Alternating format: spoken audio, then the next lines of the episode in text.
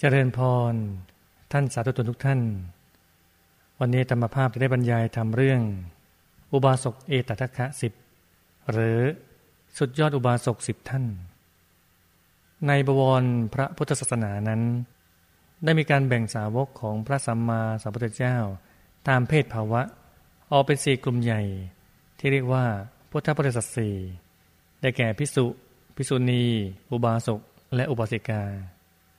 ทุกกลุ่มต่างก็มีผู้ประพฤติดีประโยชน์ชอบ ตั้งแต่ระดับกัลยาณปุถุชนจนทั่งบรรลุธรรม เป็นพระอริยบุคคล เป็นพระหลันจำนวนมาก บรรดาพุทธบริษัททั้งสี่นั้น ทุกกลุ่มก็ต่างก็มีความสำคัญหมดทั้งสิ้นเลย แต่ละกลุ่มก็ประกอบด้วยบุคคลจำนวนมาก การที่จะเป็นสุดยอดของแต่ละกลุ่มได้เนี่ย จึงไม่ง่ายนัก จะต้องสั่งสมบารมี มาอย่างมากมาย จนสามารถเป็นผู้เลิศสูงสุดในแต่ละด้านได้ ในวาระนี้จะขอพูดเรื่องอุบาสกเอตทัคะ สุดยอดอุบาสกผู้เป็นเลิศฝ่ายอุบาสกสิบท่าน เพื่อเป็นแบบแผนปฏิบัติอันดีงามของอุบาสกผู้ฝ่ายบุญเสริฐไป และท้ายสุดจะได้สรุปเหตุปัจจัย ในการก้าวไปสู่เอตทัคคะความเป็นผู้เลิศได้ โดยวิธีการใด สุดยอดอุบาสกสิบท่าน หนึ่งพ่อค้าชื่อตปุสตะภลิกะสองพี่น้อง ได้เป็นกเลียนปุตุชน คือเป็นคนดีมีศีลธรรม เลิศกว่าอุบาสกทั้งหลาย ในทางถึงรัตนะสองก่อนใครในโลก ที่เรียกว่า เทเววาจิกอุบาสกสองสุทัตตะอนาถบิดกะคลหบดี ได้รู้ทำเป็นโสดาบัน เลิศกว่าอุบาสกทั้งหลาย ในด้านผู้บริจาคทาน 3. จิตตะคฤหบดี ชาวเมืองมัชชิกะสันทะ บรรลุธรรมอนาคามี เลิศกว่าอุบาสกทั้งหลาย ผู้เป็นธรรมกถึกคือเลิศด้านแสดงธรรมนั่นเอง 4. หัตถกะอุบาสก ราชโอรสของพระเจ้าอาราวิกาลาชเมืองอาราวี บรรลุธรรมเป็นอนาคามี เลิศกว่าอุบาสกทั้งหลาย ผู้สงเคราะห์บริษัทด้วยสังฆวัตถุสี่ห้าเจ้ามหานามสักยะ รรลุธรรมเป็นพระสกทาคามี เลิศกว่าวสกทั้งหลาย ผู้ถวายปัจจัยอันประณีต 6. อุคเศรษฐี ชาวเมืองเวสาลี บรรลุธรรมเป็นพระอนาคามี เลิศกว่าวสกทั้งหลาย ผู้ให้วัตถุที่ชอบใจ 7. อุคตะเศรษฐี บ้านหัติคาม บรรลุธรรมเป็นพระอนาคามี เป็นผู้เลิศกว่าวสกทั้งหลาย ผู้ประทากสงฆ์ 8. สุรอัมพัทธอุบาสกหรือปุรพันธะเศรษฐี บรรลุธรรมเป็นพระโสดาบัน เลิศกว่าอุบาสกทั้งหลาย ผู้มีศรัทธาตั้งมั่น 9. หมอชีวกะโกมลพัฒชาวเมืองราชเครือผู้เลิศกว่าอุบาสกทั้งหลาย ผู้ดูแลรักษาสงผู้ป่วยไข้ และสิบนักกุลบิดาคฤหบดี ชาวเมืองสูงสุมาระคีรีบรรลุธรรมเป็นพระโสดาบัน เลิศกว่าอุบาสกทั้งหลาย ผู้สนิทสนมคุ้นเคยกับ พระพุทธองค์ นี่คือรายนามของสุดยอดอุบาสกเอตตะคะทั้งสิบท่าน ต่อไปได้กล่าวรายละเอียดของบุคคลแต่ละท่านเสริไป อุบาสกเอตตะคะท่านที่หนึ่งตาปุษะและภลิกะตาปุษะและภลิกะนั้นเป็นสองพี่น้อง เป็นบุตรชายของกดมพี ซึ่งเป็นพ่อค้าใหญ่ในเมืองอาสิตันชนะ ทั้งคู่ได้เทียมเกวียนห้าร้อยเล่มเพื่อทำการค้าขาย เมื่อพระสัมมาสัมพุทธเจ้า ได้ตรัสรู้ธรรม ประทับอยู่ที่โคนต้นโพและอยู่บริเวณนั้นเนี่ยจำนวนเจ็ดสัปดาห์ ในสัปดาห์ที่แปดพระพุทธองค์ประทับเสมอวิมุติสุขนักโคมไม้ราชายตนะหรือไม้เกตขณะนั้นเองพระข้าทั้งสองได้เดินทางมาบริเวณนั้นพร้อมกับเกวียนประมาณห้าร้อยเล่มขณะนั้นภูมิเทวา ซึ่งเป็นอดีตมารดาเมื่อห้าชาติที่แล้วของพระค้าทั้งสองเนี่ย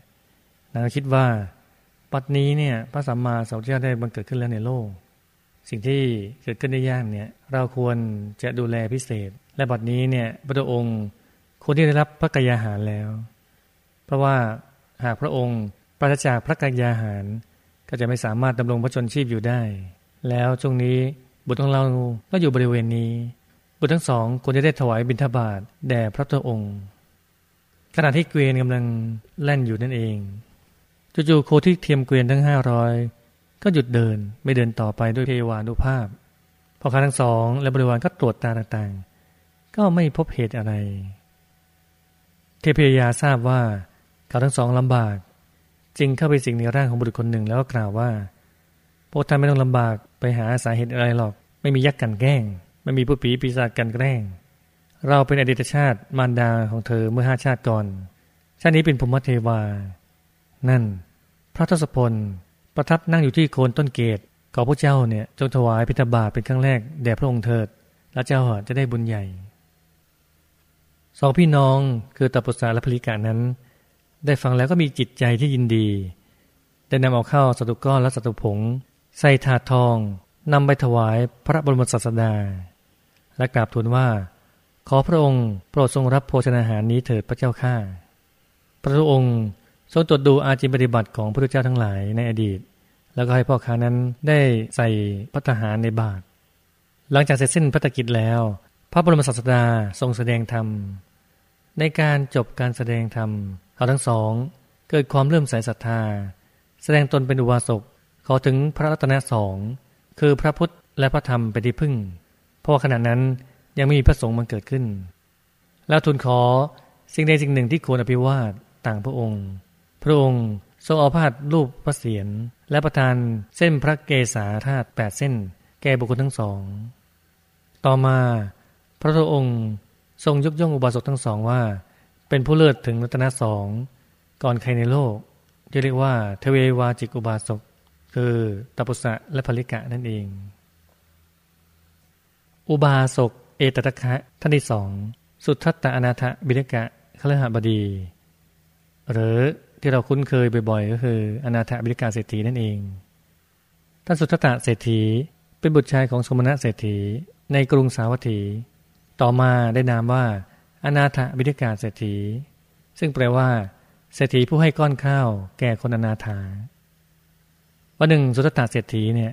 ใช้เกวียนบรรทุกสินค้าห้าร้อยเล่ม ไปเยี่ยมเศรษฐีสหายรักในกรุงราชคฤห์วันนั้นเห็นราชคฤห์เศรษฐีกุลีกุจอ สังฆทาสบริวารของตัวเองเนี่ยเตรียมเข้าของวัตถุต่างๆ อย่างโกลาหลเลย ยังความแปลกใจให้กับสุตตาเศรษฐีเป็นอันมากเพราะว่าทุกครั้งเนี่ยที่มาเยี่ยม จะได้การต้อนรับเป็นอย่างดี ก็เลยสงสัยจึงถามว่าเนี่ยเอ้วันนี้พระราชาเสด็จมาหรือยังไงเนี่ย ราชกเศรษฐีผู้เป็นสหายก็กล่าวกับสุทัตตาเศรษฐีว่าอ๋อไม่ใช่หรอกพระราชาท่านไม่ได้เสด็จ แต่ว่าพระสัมมาสัมพุทธเจ้าจะเสด็จมา พอสุตตะเศรษฐีได้ยินคำว่าพระพุทธเจ้าเท่านั้น เกิดปิติยินดีทันทีเลย มีความเปลื้มมีความปิติมาก มีความปรารถนาอยากจะเข้าเฝ้าเลย เรียกว่าคืนนั้นเนี่ยนอนไม่หลับเลยพอเวลาเช้าใกล้รุ่งเนี่ยแล้วก็จึงรีบไปเข้าเฝ้าพระสัมมาสัมพุทธเจ้า ได้ฟังธรรมจนเข้าถึงกายธรรมพระโสดาเป็นพระโสดาบัน วันต่อมาเนี่ยนาถบิกาเศรษฐีก็ได้ถวายทานแด่พระพิสุสงฆ์มีพระเจ้าเป็นประธาน และอาราธนา พระสัสดา เสด็จกรุงสาวัตถีบ้านเกิดของตน ในทาง54โยชน์หนึ่งยอดก็สิบหกกิโล ระหว่างทางทุกโยชน์ให้ทรัพย์นับแสนแสนเลย เพื่อสร้างวิหาร คือพระเจ้ากับพระพิสุสงฆ์เนี่ยจะได้ไม่ลำบากในพักเป็นระยะระยะ ท่านอนาถบิณฑาเศรษฐีถ้านได้ให้ทานที่ใครๆยากที่ทำได้ เช่น ปูล่าพระเทตวันด้วยเครื่องปูล่าราคานับโกด ก็เกิดสิบล้านเนี่ยซื้อที่ดินด้วยทรัพย์สิบแปดโกดเนี่ยเอาเงินปูเต็มพื้นที่เลยนะสิบแปดโกดเนี่ยเพื่อจะซื้อ ซื้อที่ดินจากเจ้าเชษที่ไม่ได้ตั้งใจที่จะขายในตอนต้นเนี่ยสร้างวิหารอีกสิบแปดโกดแล้วก็จะลองวิหารอีกสิบแปดโกดในกระดาษของท่านเนี่ยก็ได้มีการถวายทานทุกวัน เช่นมีสลักพัดห้าร้อยที่ สลักยาคูห้าร้อยที่ สลักพัดสำหรับภิกษุอาคตุกะห้าร้อยที่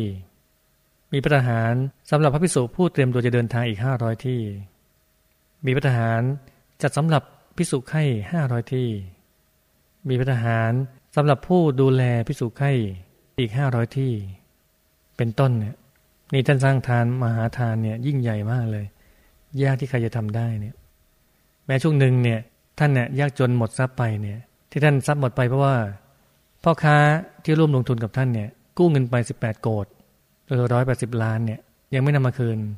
อีกสิบแปดโกดเป็นทรัพย์ประจำตระกูลเนี่ยได้ฝังไว้ที่ริมแม่น้ำเมื่อฝังไว้น้ำถูกแม่น้ำอจิรวดีเซาะพังทลาย สมบัตินั้นก็คลื่นลงมหาสมุทรไป หายไปเลย แต่แม้ช่วงที่ท่านยากจนอย่างนี้เนี่ยท่านยังทำทานอย่างต่อเนื่องเป็นที่น่ายกย่องสรรเสริญเป็นอย่างยิ่งเลยพอต่อมาพระพุทธองค์ทรงยกย่องอนาถบิณฑกาเศรษฐี ว่าเป็นผู้เลิศกว่าอุบาสกทั้งหลายในด้านการบริจาคทาน สุดยอดอุบาสกท่านที่สามคือจิตตะเคลหบดี จิตตะเคลหบดีนั้น เป็นบุตรชายของเศรษฐีในเคยมคต วันที่ท่านเกิดนั้นเกิดไม่ให้จันเกิดขึ้น คือดอกไม้สีต่างๆ ตกลงมาทั่วเมือง สูงแค่เข่าเลย ดังนั้นจึงได้ขนานนามว่าจิตตะกุมาร ที่ท่านได้อย่างนี้เพราะว่าบุญในอดีตเนี่ยท่านเคยถวายทานแด่พระเถระผู้บนเพนสมณธรรม แล้วก็ บูชาด้วยดอกไม้หลากสีนานาพันธุ์บุญนี้เองเลยทำให้เกิดมาพบมีดอกไม้สูงท่วมเขาเลย ต่อมาท่านได้ฟังธรรมจากพระมานามะซึ่งเป็นหนึ่งในพระเถระปัญจวัคคีย์ไม่นานนักก็ได้บรรลุธรรมเข้าถึงกายธรรมนาคาเป็นพระอนาคามี คราวหนึ่งเนี่ย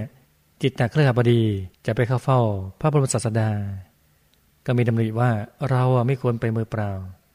จะให้ตีกรองเปล่าประกาศไป ว่าจะไปเข้าเฝ้าพระสัมมาสัมพุทธเจ้าเนี่ย ใคร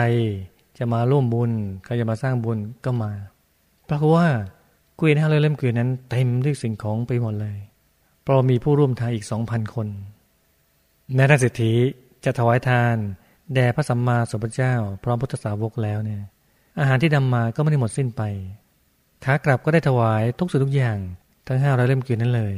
แต่ด้วยเทวานุภาพเนี่ย ก็ทำให้เกวียนนั้นเต็มไปด้วยรัตนทั้งเจ็ดจนคนทั้งหลายเนี่ยพูดกันว่าเจตจากเรื่องบดีนั้นช่างมีบุญมากเลยก็ทำสการะแล้วก็น่านับถือจริงหนอ พระองค์ทรงสดับเรื่องนี้แล้วก็จึงตรัสว่า ผู้มีศรัทธาถึงพร้อมด้วยศีล เพียบพร้อมด้วยยศ และพระกอบทรัพย์สมบัติ ไปยังประเทศใด ๆ คนเขาก็บูชาในประเทศนั้นๆจิตตอุบาสกนี้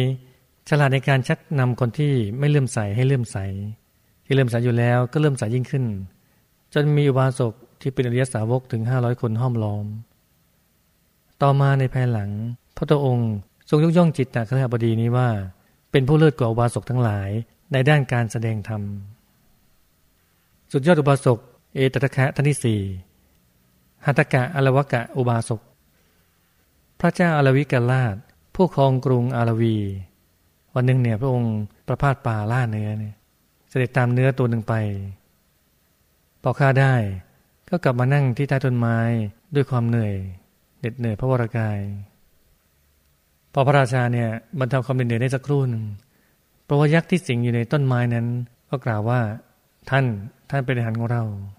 พระเจ้าแล้วว่ากะก็ไม่ทรงทราบว่าจะหาทางออกยังไงก็จึงตรัสว่าเราจะส่งทานอาหารพร้อมกับคนหนึ่งคนให้แก่ท่านทุกวัน ยักษ์ก็จึงปล่อยพระราชาไปตั้งแต่นั้นมาเนี่ย พระองค์ก็ส่งทานอาหารพร้อมนุษย์ไปหนึ่งคนตลอด โดยคัดคนจากเรือนจำเป็นอันดับแรก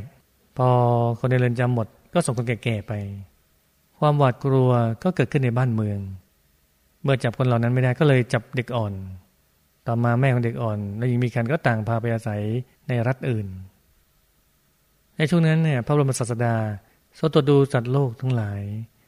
ทรงเห็นอุมิสัยอนาคามีของพระโอรสของพระเจ้าอรวกะ ชื่อ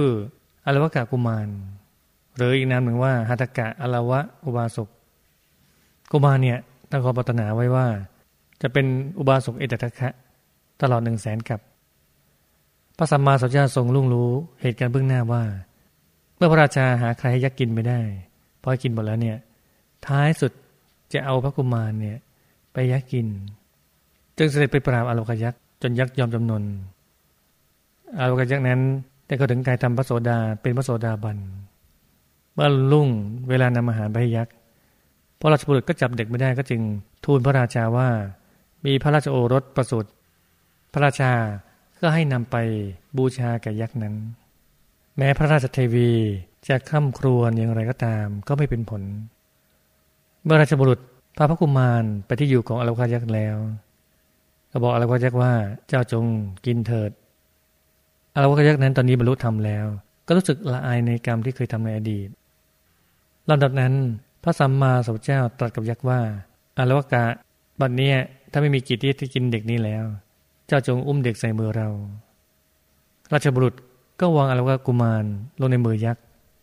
ยาก็อุ้มเด็กแล้วก็วางไว้ในพระหัตถ์ของพระสัมมาสัมพุทธเจ้า เมื่อพระศาสดาทรงรับแล้ว ก็วางคืนให้อรวกยักษ์แล้วก็ยักษ์ ก็ส่งคืนให้ราชบุรุษ เพราะการส่งไปส่งมานี้เอง จากเมือหนึ่งไปสู่เมือหนึ่ง จึงพากันขนานนามพระนามว่าหัตกะอรวกะอีกนามหนึ่งเหล่าราชบุรุษก็ต่างดีใจเลย ก็รีบพาพระราชกุมารกับพระราชวัง พระราชาก็ทรงแปลกประหลาดใจว่า เอ๊ะทำไมวันนี้ถึงกลับมาเนี่ย เมื่อทรงทราบเรื่องราวก็จึงสมนัตยินดีเป็นอย่างยิ่ง ต่อมา เมื่อหัตกะอรวกะกุมารเจริญวัยแล้ว ก็ได้ฟังธรรมจากพระบรมศาสดา ได้เข้าถึงกายธรรมนาคา เป็นพระอนาคามี มีอุบาสกผู้เป็นอริยสาวกถึงห้าร้อยคนพอต่อมาเนี่ยอัตกะอุบาสกได้เข้าเฝ้าพระบรมศาสดา พร้อมด้วยอุบาสกทั้งห้าร้อยพระเจ้าทรงทอดพระเนตรเห็นว่าหมู่คณะเนี่ยมีวินัยดี ก็จึงตรัสถามว่าอารวกะเธอมีบริวารมากเนี่ย ธอสงเคราะห์กันอย่างไรเนี่ยเกิดจะสงเคราะห์คนเนี่ยทำยังไงบ้าง หันตกะอุบาสกก็กล่าวทูลว่า ข้าแต่พระผู้มีพระภาคเจ้า เมื่อเขายินดีในการให้ ข้าพระองค์ก็สงเคราะห์ด้วยการให้ เขายินดีในการพูดจาน่ารัก ข้าพระองค์ก็สงเคราะห์ด้วยการพูดจาน่ารัก เมื่อเขายินดีให้ช่วยทำกิจที่เกิดขึ้นให้เสร็จสิ้น ข้าพระองค์ก็จะทรงทอด้วยการช่วยทำกิจที่เกิดขึ้นให้เสร็จสิ้นไป เมื่อเขายินดีในการวางตนให้เป็นประโยชน์สม่ำเสมอ ข้าพระองค์ก็ทรงเขาด้วยการวางตัวสม่ำเสมอพระเจ้าค่ะพอต่อมาภายหลัง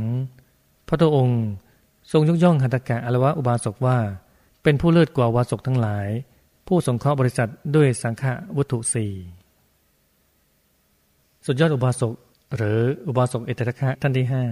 พระเจ้ามหานามสักยะ พระเจ้ามหานามสักยะ เป็นพระโอรสของพระเจ้าอมิโตธนะ ผู้เป็นพระเจ้าอาของพระบรมศาสดา เมื่อครั้งที่พระสัมมาสัมพุทธเจ้าเสด็จไปกุบริพัฒครั้งแรก หลังจากที่พระองค์ตรัสรู้ธรรมแล้วเนี่ยได้ทรงแสดงธรรมโปรดพระญาติทั้งหลาย ครั้งนั้นพระเจ้ามหานามะเข้าถึงกายธรรมพระสกิทาคา เป็นพระสิกิทาคามี ต่อมาพระบรมศาสดาเสด็จออกจากเมืองเวลัญชา พร้อมด้วยพิสุทธิสงฆ์และประทับอยู่ที่นิโครธาราม พระเจ้ามหานามะทรงทราบข่าว ก็รีบเสด็จเข้าเฝ้าเลย แล้วก็บอกว่าได้ยินว่าเนี่ยพิสุทธิสงฆ์เนี่ยลำบากด้วยการบิณฑบาตในเมืองเวรัญชาเนี่ยเราขอให้พระองค์เนี่ยโปรดอนุญาตให้ข้าพระองค์ ได้ทนุบำรุงพิสุทธิสงฆ์ตลอดสีเดือนนี้เถิด พระองค์ทรงรับด้วยดุษฎีภาพคือนิ่ง เมื่อพระเจ้ามหานามะทรงทราบว่า พระบรมศาสดาทรงอนุญาตแล้วตั้งแต่วันรุ่งขึ้นเลย ก็บรมพิสุสงฆ์มีพระเจ้าเป็นประธานเนี่ยด้วยอาหารอันประณีตและมีของอร่อย พอเส้นสี่เดือนก็มีปิติมียินดี ก็ทรงขออนุญาตอีกสี่เดือน ก็ทรงได้รับ เมื่อจบสี่เดือนที่สองแล้วเนี่ย ก็ขออีกสี่เดือน ก็สรุปว่าพระเจ้าหานามะเนี่ยได้ถวายอาหารอันประณีต มีโอชารสตลอดทั้งปีไม่ขาดแม้แต่วันเดียวเลย แต่ท่านก็ไม่อิ่มไม่เบื่อในการถวายปรารถนาอีก แต่พระองค์ก็ไม่อนุญาตให้เกินไปกว่านี้แล้ว เพราะว่าจะได้เกื้อกูลกับบุคคลทั้งหลายต่อไปได้ แม้เขาอื่นๆอีก พระเจ้ามานามะก็ทรงถวายปัจจัยปณิตแด่พิสุทธิสงฆ์เสมอมา จนไปที่เรื่องลือไปทั่วทั้งชมพูทวีต่อมาภายหลัง พระองค์ทรงยกย่องพระเจ้ามานามะสักยะ ว่าเป็นผู้เลิศกว่าบาสกทั้งหลาย ผู้ถวายปัจจัยอันประณีตสุดยอดอบาสกท่านที่หก อุคะเศรษฐี อุคะกัลยาบดีนั้นเป็นเศรษฐีเมืองเวสาลี เป็นสหายกับอนาถาบิดกาเศรษฐี สมัยเรียนศิลปศาสตร์ด้วยกัน ก็เป็นเพื่อนเรียนหนังสือด้วยกันนั่นเองอุคะเศรษฐีนั้น แต่เดิมก็ศรัทธาเริ่มใส่พวกอเจรกะนังบวชนอกศาสนาเนี่ยแล้วก็ได้ไล่นางจุลสุภัทาลูกสะพ้ยผู้เลื่อมใสในพระสัมมาสัมพุทธเจ้า เศรษฐีนั้น ได้ไล่นางจุลสุภัทาลูกสะพ้ยออกจากบ้านพอนางเนี่ยไม่นับถือตาม แล้วก็ท้าให้นางจุลสุภัทานั้นนิมนต์พระศาสดาที่ตนเองเลื่มใสมาเนี่ยท่านั้นเอง พระสัมมาสัมพุทธเจ้าเสด็จมาพร้อมพระเรียสาวกตามที่นางนิมนต์ เมื่อเศรษฐีนั้นได้พบปะกับเอกบุรุษคือพระสัมมาสัมพุทธเจ้าแล้ว เลยได้ลาบอันประเสริฐ คือเข้าถึงกายธรรมพระโสดา เป็นพระโสดาบัน ต่อมาก็สามารถทำใจหยุดนิ่งได้อย่างละเอียดอ่อน หยุดในหยุดนิ่งในนิ่งไปต่อไปเรื่อยๆหยุดในหยุดนิ่งในนิ่งต่อไปจะดังเข้าถึงกายธรรมพระนาคา เป็นพระอนาคามีวันหนึ่งเนี่ยท่านอุคเศรษฐีนั่งอยู่ที่ลับๆเงียบๆก็คิดว่า อะไรอะไรก็ตามที่เป็นที่รักที่ชอบใจของเราเนี่ยเราจะถวายสิ่งนั้นแด่พระทศพลเพราะเราได้ได้ฟังคำตัดของพระองค์ว่า ผู้ถวายของชอบใจย่อมได้ของชอบใจ เอ แล้วพระองค์เนี่ยถ้าทรงทราบวรจิตของเราไม่นอยเนี่ย ถ้าทราบเพิ่งเสด็จมาประตูเรือนของข้าพเจ้าเถิด พระบรมศาสดาสัมมาสัมพุทธเจ้า ทรงทราบวรจิตของเศรษฐี และได้เสด็จไปโปรด ได้เสด็จปรากฏพระวรากาย พร้อมมัสาวกณประตูเรือนของท่านเศรษฐีทันที ท่านเศรษฐีปลื้มปิติเป็นล้นพ้นได้ถวายพระทหารอันเลิศ และได้ถวายสิ่งที่เขาชอบใจ แก่พิสุสงฆ์มีพระเจ้าเป็นประมุขนับตั้งแต่บัดนั้นเป็นต้นมา ต่อมาภายหลัง พระพุทธองค์ ทรงยกย่องอุคาเศรษฐี เป็นผู้เลิศกว่าวาสุกทั้งหลาย ผู้ถวายโภชนะอันชอบใจ สุดยอดอุบาสกท่านที่เจ็ดอุคตะเศรษฐีท่านอุคตะเศรษฐีนั้น เป็นบุตรชายเศรษฐีในบ้านหัตถิคาม เมื่อบิดาล่วงลับไปแล้วก็ได้รับตำแหน่งเป็นเศรษฐี พระสัมมาสัมพุทธเจ้า พร้อมพิสุสงฆ์เสด็จจาริกไปหัตถิคามกันนั่นเองอุคเศรษฐีนั้นเสพสุราเมามาอยู่ถึงเจ็ดวัน กันเมื่อเห็นพระบรมศาสดาแล้วก็เกิดเฮริโอตปะเกิดขึ้น เมื่อเกิดเฮริโอตปะก็ได้เข้าเฝ้า พระบรมศาสดา ความเมาสุราก็เหือดหายไปหมดและเมื่อได้ฟังธรรมเทศนาจนจนจบ ใจก็หยุดนิ่งเข้าถึงกายธรรมอนาคา เป็นพระอนาคามีเลย โอ้นี่ขนาดเมาเมามาเนี่ยพอก็เมาหายไปบรรลุธรรมเลยตั้งแต่บรรลุธรรมเนี่ยท่านอุคตะเศรษฐีก็ได้สละเหล่านักฟ้อนรำที่เคยห้อมร้อม หามายินดีในการถวายทานแด่พิสุสงฆ์เท่านั้น แม้จะมีเหตุการณ์พิเศษว่า มีเทวดาเนี่ยมาหาในยามราตรีเลยนะ แล้วก็มาบอกเศรษฐีว่าพิสุรูปนี้เนี่ย โอ้โหมีวิชาสามรูปนี้มีอภิญญาหกมีคนพิเศษนั่นเอง รูปนี้มีศีลบ้าง รูปนี้ทุศีล รูปรูปนี้ไม่ดีเลยท่านอุกตาเศรษฐีได้ฟังดังนั้นแล้ว ก็ไม่ได้ทำให้มีศรัทธาเสื่อมถอยเลย กับถวายเทยธรรมด้วยจิตสม่ำเสมอทั่วหน้า มุ่งถวายหมู่สงไปที่ตั้ง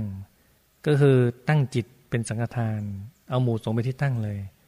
องค์ไหนก็ได้ ที่มีพระเจ้าเป็นประมุขเป็นประธาน พระสงฆ์ทุกรูปเนี่ยเราถวายเสมอหน้ากันให้หมดเลยด้วยจิตที่ท่านตั้งใจถวายหมู่สงเป็นที่ตั้งนี่เอง ต่อมาในภายหลัง พระพุทธองค์ทรงยกย่องท่านอุคตาเศรษฐี ชาวหัตถิคามว่า เป็นผู้เลิศกว่าวาสุกทั้งหลาย ผู้เป็นอุปถากสงเกิดสุดยอดอุบาสกผู้อุปถากนั่นเอง สุดยอดอุบาสกท่านที่ 8 หรืออุบาสกเอตทัคคะท่านที่ 8 คือ สุรอัมพัทธะอุบาสกหรืออีกชื่อหนึ่งว่า ปุระพันธะเศรษฐี ท่านสุระอัมพัทธะอุบาสกหรือปุระพัทธะเป็นบุตรชายของเศรษฐีในเมืองสาวัตถีพอต่อมาเนี่ยเจริญวัยก็ได้เป็นอุปถาของเราอัญญะเดรธีขณะนั้นเนี่ยพระสัมมาสัมพุทธเจ้าทรงตรวจดูสัตว์โลกเวลาใกล้ลุ่ง ทรงทอดพระเนตรเห็นเหตุแห่งการบรรลุธรรมของปุรพันธะอุบาสก จึงได้เสด็จไปยังประตูเรือนของเขาปรพันธะอุบาสกเห็นพระศาสดาแล้วจึงคิดว่า พระสมณโคดมนี้ ทรงอุบัติในตระกูลใหญ่ เป็นที่รู้จักดีของมหาชนทั้งหลายเนี่ยการที่ท่านเสด็จมาถึงหน้าเรือแล้วเนี่ย เราไม่ออกไปต้อนรับนั้นไม่สมควรเพราะจริงๆเนี่ยตอนนั้นยังไม่เริ่มศรัทธา ยังเริ่มใส่ในพวกเดรัจฉีอยู่เนี่ย พอคิดอย่างนี้ก็เลย รีบเข้าไปกราบ แล้วก็รับบาตร อาราธนาให้ท่านเสด็จเข้าไปนั่งในเรือน ประทับนั่งบนบันลังที่มีค่ามาก เศรษฐีได้ถวายพระทหาร เมื่อเสร็จพระกิจแล้วเนี่ย พระองค์ทรงแสดงธรรม เมื่อจบพระธรรมเทศนาเนี่ยปุรพันธวาสกมีใจหยุดนิ่งเข้าถึงกายธรรมพระโสดาบรรลุธรรมเป็นพระโสดาบันเลย ในระดับนั้นเองเนี่ย มารมาแล้ว มารมีจริงเนี่ย มารก็คิดว่า ปุรพันธะอุบาสกคนนี้เป็นมิจฉาทิฏฐินับถือติเรถีเนี่ย เป็นพวกเราเนี่ย เป็นสมบัติของเรา แต่ตอนนี้เนี่ย พระบรมศาสดาสัมมาสัมพุทธเจ้า เสด็จไปเรือนของเขาวันนี้ ไม่รู้ว่าเขาบรรลุธรรมหรือเปล่าเนี่ย ไม่รู้ว่าเขาพ้นจากวิสัยเรา คือวิสัยมารไปอย่างเนี่ย เราจะเนรมิตรูปกายละไม้พระเจ้าทดลองเขาดู ว่าแล้วก็มารก็เนรมิตกายเลย คล้ายพระองค์ แล้วก็ทรงจีวรทรงบาท ทำอากับกริยาเหมือนพระเจ้าทุก ๆ ประการเลย ไปประทับยืนใกล้ประตูเรือนพอวสกทราบว่า พระศาสดาเสด็จกลับมาอีก ก็คิดว่า นี่ธรรมดาเนี่ย การเสด็จไปชนิดไม่แน่นอนกลับไปกลับมาพระเจ้าทั้งหลายเนี่ย ไม่น่าจะมีเลยนะ เหตุใดจึงเสด็จกลับมาอีก แต่ด้วยความเคารพก็รีบไปเข้าเฝ้าก่อน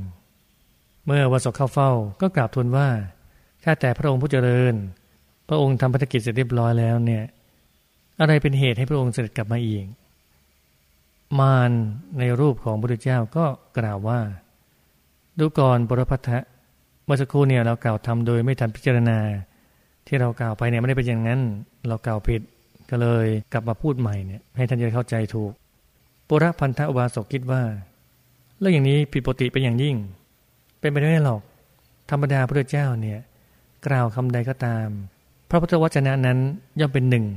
ไม่มีเปลี่ยนแปลงเลย ก็เลยคิดว่า เอหรือผู้ยืนต่อหน้าเราเนี่ย แท้จริงแล้วคือมารผู้นี้ต้องเป็นมารอย่างแน่นอนเลย ดังนี้แล้วจึงถามว่าท่านเป็นมารหรือถ้อยคำของพระเยสาวก คือปุรพันธอุบาสกกล่าวดังนี้แล้ว เหมือนเอาขวานใหญ่ฟันมารมานั้นไม่สามารถดำรงสภาวะของตนได้ จึงยอมรับโดยดี ปุรพันธอุบาสก จึงชี้กล่าวว่า มาตั้งร้อยตั้งพันก็มาทำศรัทธาเราให้วันไหวไม่ได้หรอก ท่านใหญ่มาเยินใกล้ประตูเรือนของเรานะ เจ้าจงไปเถอะมารฟังดังนี้แล้วก็ถอยรูดไม่อาจจะพูดจาอะไรได้ อันตรธานหายไปในที่นั้นนั่นเอง เวลาเย็นปรพันธอุบาสกได้เข้าเฝ้าพระบรมศาสดากราบทูลเรื่องราวทั้งหมด เรื่องราวที่มาเนี่ยพยายามทำให้ศรัทธานั้นหวั่นไหว แต่ก็ไม่หวั่นไหว พระพุทธองค์ทรงยกย่องสุรอัมพัทธอุบาสกหรือปุรพันธอุบาสกเป็นผู้เลิศกว่าอุบาสกทั้งหลาย ผู้มีศรัทธาตั้งมั่น สุดยอดอุบาสกเอตตะคะท่านที่เก้าหมอชีวกะโกมารพัฒหมอชีวกะโกมารพัฒเป็นบุตรชายของนางสารวดี หญิงงามเมืองในกรุงราชคฤห์เมื่อข้อใหม่ๆเนี่ยด้วยความจำเป็นในอาชีพ จึงสั่งให้ทาสีนั้น เอาทารกใส่ในกระด้ง ไปที่ที่กองขยะพอสมัยก่อนเนี่ยหญิงงามเมือง คือหญิงโสเภณีเนี่ย มักจะไม่เลี้ยงผู้ชายไว้มันจะเลี้ยงแต่ลูกผู้หญิงไว้เมื่อเอินเวลาเช้าเนี่ยอภัยราชกุมารพระรถของพระเจ้าพิมพิสารทรงทอดพระเนตรเห็นฝูงกาห้อมล้อมอะไรอยู่สักอย่างเนี่ย จึงสั่งให้มาเล็กเนี่ยไปดู พ่อไปดูจึงทราบว่าเป็นเด็กทารก จึงให้เลี้ยงในวัง ตั้งชื่อว่าชีวกะ หรือหมอชีวกนั่นเอง เมื่อเจริญวัยชีวกะโกมารพัฒก็ได้ศึกษาวิชาการทางแพทย์จากสำนักตากศิลา พอเรียนได้เจ็ดปีเนี่ยก็ถามอาจารย์ว่าอาจารย์เมื่อไรข้าพเจ้าจะจบสักทีเนี่ย อาจารย์ก็บอกว่าอะเอาเสียมไปเนี่ย ไปเดินให้รอบเมืองตะกัศิลาเลยนะหนึ่งยอดรอบเมืองหนึ่งยอดเลย ไปตรวจดูว่าอะไรไม่ใช่ยาบ้าง ให้ขุดเอาสิ่งนั้นมาเนี่ย เพราะว่าชีวกเนี่ย ไปหารอบสิบกกิโลเมตรเลย ก็ไม่เจอ ก็บอกอาจารย์ว่า อาจารย์มีแต่ของที่เป็นยาในทั้งนั้นเลย ไม่มีอะไรที่ไม่เป็นยาเลย อาจารย์ก็เลยบอกว่า บัดนี้เธอศึกษาสำเร็จแล้วหมอชีวกจึงเดินทางกลับ หมอชีวกเนี่ยแม้เป็นหมอหนุ่ม แต่ก็มีความสามารถด้านการแพทย์อย่างมากมายเลย เช่น คราวหนึ่งเนี่ย ได้รักษาภรรยาเศรษฐีที่เมืองสาเกตที่เป็นโรคปวดหัวเนี่ยเจ็ดปีเจ็ดปีในปวดหัวมันตลอดเวลาเลย รักษาง่ายๆเลย คือให้นัดยา แล้วก็นัดยาคราวเดียวนะ ทีเดียวเอง นัดยาทีเดียวแล้วหายไปเลยโรคปวดหัวเจ็ดปีหายกลิ้งเลย เก่งมาก อีกครั้งก็ได้รักษาโรคที่สิดดวงทวารของพระเจ้าพิมพิสารให้หายขาด ด้วยการทายาเพียงครั้งเดียวเท่านั้น นี่ฤทธิ์สีดวงทวารนะใครไม่เป็นไม่รู้เนี่ยว่ามันเจ็บปวดทรมานรักษายากจะตายเนี่ย แต่ว่านี่รักษาด้วยการทายาเพียงครั้งเดียว หายเลย หายขาดนะ อีกครั้งหนึ่งก็ได้รักษาโรคปวดหัว ของเศรษฐีชาวเมืองราชคฤห์ที่เคยไปหาหมอแล้ว หมอก็บอกว่าจะต้องเสียชีวิตแน่นอน หมอบางพวกก็ว่าจะเสียชีวิตในวันที่ห้าบางพวกก็ว่าวันที่เจ็ดหมอชีวกนั้น พาตัดเปิดหนังศีรษะของเศรษฐีท่านนี้เนี่ย สดๆเลยนะ ไม่ต้องใช้ยาชา ไม่ต้องฉีดยาสลบเลยพาตัดไปก็คุยกันได้เลย พอพาตัดเปิดหนังศีรษะมาเนี่ย ก็หนีบเอาสัตว์ตัวหนึ่งออกมาเลย เพราะเนี่ยสัตว์ตัวเล็กนี่แหละ ที่ทำให้ตายภายในเจ็ดวัน แล้วหนีบสัตว์มาอีกตัวหนึ่งบอกตัวเนี้ยตัวใหญ่กว่าเนี่ย ที่บอกว่าจะตายในห้าวันเพราะตัวนี้นแหละพอนำเอาสัตว์สองตัวนี้มาเนี่ย ซึ่งสัตว์สองตัวนี้เจาะกินมันสมองของเศรษฐีอยู่เนี่ย พอออกมาได้ก็หายป่วยเลย ไม่ตาย อีกครั้งหนึ่งรักษาบุตรชาวเมืองพาราณสีผู้ป่วยอาหารไม่ย่อย ขับถ่ายก็ไม่สะดวกสูบสีดเศร้ามอง ด้วยการผ่าตัดเนื้องอกในลำไส้ แล้วก็นำเอาเนื้องอกนั้นออกมาเนี่ย เก่งมากเลย อีกคราวหนึ่งก็ได้รักษาโรคพรมเลืองของพระเจ้าจันทปัตโชตรักษาได้สำเร็จเลย เพราะว่า รักษายากมากเลย แต่ก็รักษาได้จนสำเร็จ พอต่อมาเนี่ยพระเจ้าจันทประโชดก็ระลึกถึงคุณก็ได้มอบผ้า ซึ่งเป็นผ้าเนื้อดีเลิศเลย แก่หมอชีวกหนึ่งคู่ และหมอชีวกนี้ก็ยังเคยถวายพระโอสถทายพิเศษ แด่พระบรมศาสดา โดยไม่ต้องเสวยเลยพูดง่ายยาทายเนี่ยไม่ต้องรับประทานแต่หายได้ หายได้ด้วยวิธีการใด คือให้สูตรก้านบัวแทน อพระองค์ท่านสูตรก้านบัวเนี่ย ก็ทำให้ถ่ายได้ดีเลย นี่เก่งมากขนาดนี้ นอกจากนี้นั้น หมอชีวกนั้นก็ยังได้บำรุงหมู่สงพยาบาลดูแลอย่างดีเลย ด้วยยาต่างๆ นานามากมายเลย ต่อมาในภายหลัง พระองค์ทรงยกย่องหมอชีวกโกมารพัฒนี้ว่า เป็นผู้เลิศกว่าบาศกทั้งหลาย ผู้เป็นสังฆกิลานุปัฏฐาคือดูแลรักษาสงผู้ป่วยไข้ นี่สุดยอดหมอต้องเป็นหมอชีวกใครปรารถนาจะเป็นสุดยอดของหมอเนี่ยให้ดูแบบอย่างของหมอชีวกะโกมลพัฒนี้ให้ดีเลย สุดยอดอุบาสกเอตตะคะท่านที่สิบนักกุลบิดาครหบดี นักกุลบิดาครหบดีนั้น เกิดในสกุลเศรษฐี ในนครสงสุมาระคีรี ครั้งหนึ่งเนี่ยพระสัมมาสัมพุทธเจ้า พร้อมพระพิสุทธิสงฆ์เสด็จจาริกไป พอนะคุณบิดาท่านนี้เนี่ย ได้เข้าเฝ้าเนี่ยแม้จะเพิ่งเจอเจอเพียงครั้งแรกเท่านั้นเองนะเขาและพัญญาต่างก็มีความคิดว่าพระสัมมาสัมพุทธเจ้านั้นเป็นบุตรของตน แล้วได้หมอบแทบเท้ากราบทูลว่า ลูกเอ๋ยเนี่ย เจ้าทิ้งพ่อแม่ไปตั้งนาน เจ้าไปอยู่ไหนมาตั้งนานเนี่ย พระองค์ก็ไม่ได้ทรงห้ามปรามแต่อย่างใด ชาวบ้านชาวเมืองก็งงกันเพราะว่าบิดามารดาของพระสัมมาสัมพุทธเจ้านั้น เป็นพระราชาอยู่ในกรุงกบิลพัท แต่ทำไมเนี่ยนกุลบิดานกุลมารดาสองตายายเนี่ย จึงอ้างตัวว่าเป็นบิดามารดาของพระเจ้าเนี่ย ก็เพราะเหตุว่านกุลบิดานกุลมารดาเนี่ย เคยเป็นบิดามารดามาห้าร้อยชาติ เป็นอาห้าร้อยชาติ เป็นปู่ห้าร้อยชาติ เป็นลุงห้าร้อยชาตินกุลมารดาเนี่ยซึ่งเป็นปัญญาของนกุลบิดา อดีตชาติก็เป็นมารดาของพระสัมมาสัมพุทธเจ้าเนี่ยห้าร้อยชาติ เป็นน้าห้าร้อยชาติ เป็นย่าห้าร้อยชาติ เป็นป้าห้าร้อยชาติ ด้วยความรักความผูกพันอย่างแน่นแฟนยาวนานอย่างนี้พอเจอเจอพระสัมมาสัมพุทธเจ้าเนี่ย ก็จึงทึกทักว่าเป็นบุตรตั้งนี้ชาตินี้ไม่ได้เป็นเนี่ยต่อมาภายหลัง พระบรมศาสดาทรงยกย่องนักกุลบิดา ว่าเป็นผู้เลิศกว่าอุบาสกทั้งหลาย ผู้สนิทสนมคุ้นเคยกับพระพุทธองค์ นี่ก็เป็นสุดยอดอุบาสกเอตตะคะทั้งสิบท่าน ทีนี้ ทำอย่างไรที่จะก้าวไปสู่ความเป็นเอตทัคคะคือความเป็นเลิศตรงนี้ได้เนี่ย การที่จะก้าวไปสู่เอตทัคคะผู้เป็นเลิศในด้านใดด้านหนึ่งนั้น มีองค์ประกอบหลายประการ ประการที่หนึ่งคือต้องมีวีระบุรุษประจำใจ คือได้เห็นต้นแบบในอดีตชาติมาก่อน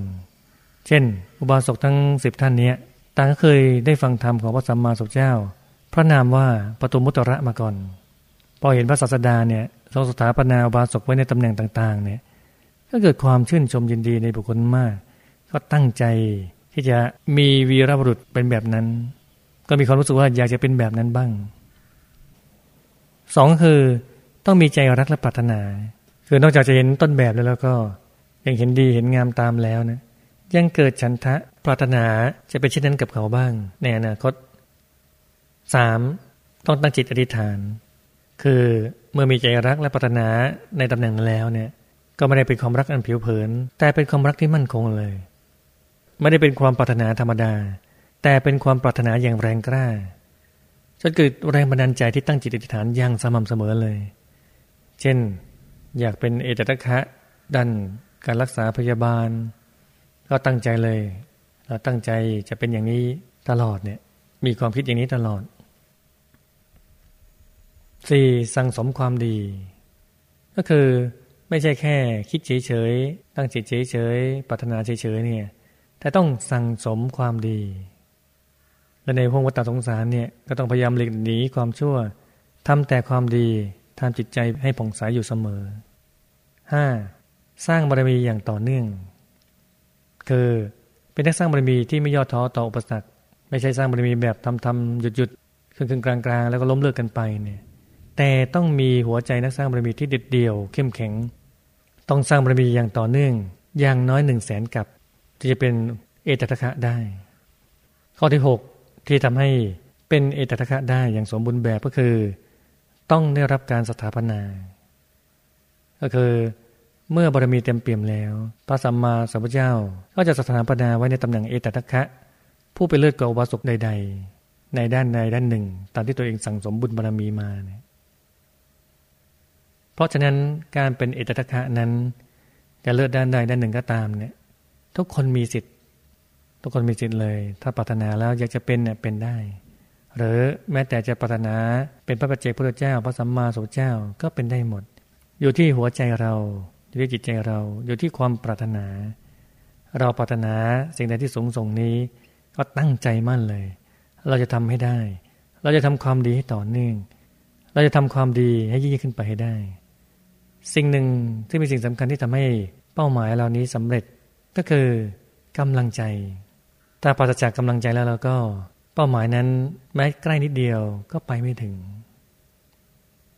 ยิ่งเป้าหมายสูงส่งและยาวไกลเนี่ยยิ่งต้องใช้กำลังใจสูงส่งมากกำลังใจที่เกิดขึ้นจะสูงส่งกว่าการทำสมาธินั้นไม่มีเลย สมาธินี้เองก็เกิดกำลังใจอันสูงส่งขึ้นมาได้ โดยไม่ต้องพึ่งใครๆไม่ต้องพึ่งอะไร ไม่ต้องวัตถุอะไรเลย อาศัยตัวของเราเองนี่เองเมื่อไรที่เราหลับตา นั่งขัดสมาธิทำใจหยุดนิ่งกำลังใจของเราเนี่ยเต็มเปี่ยม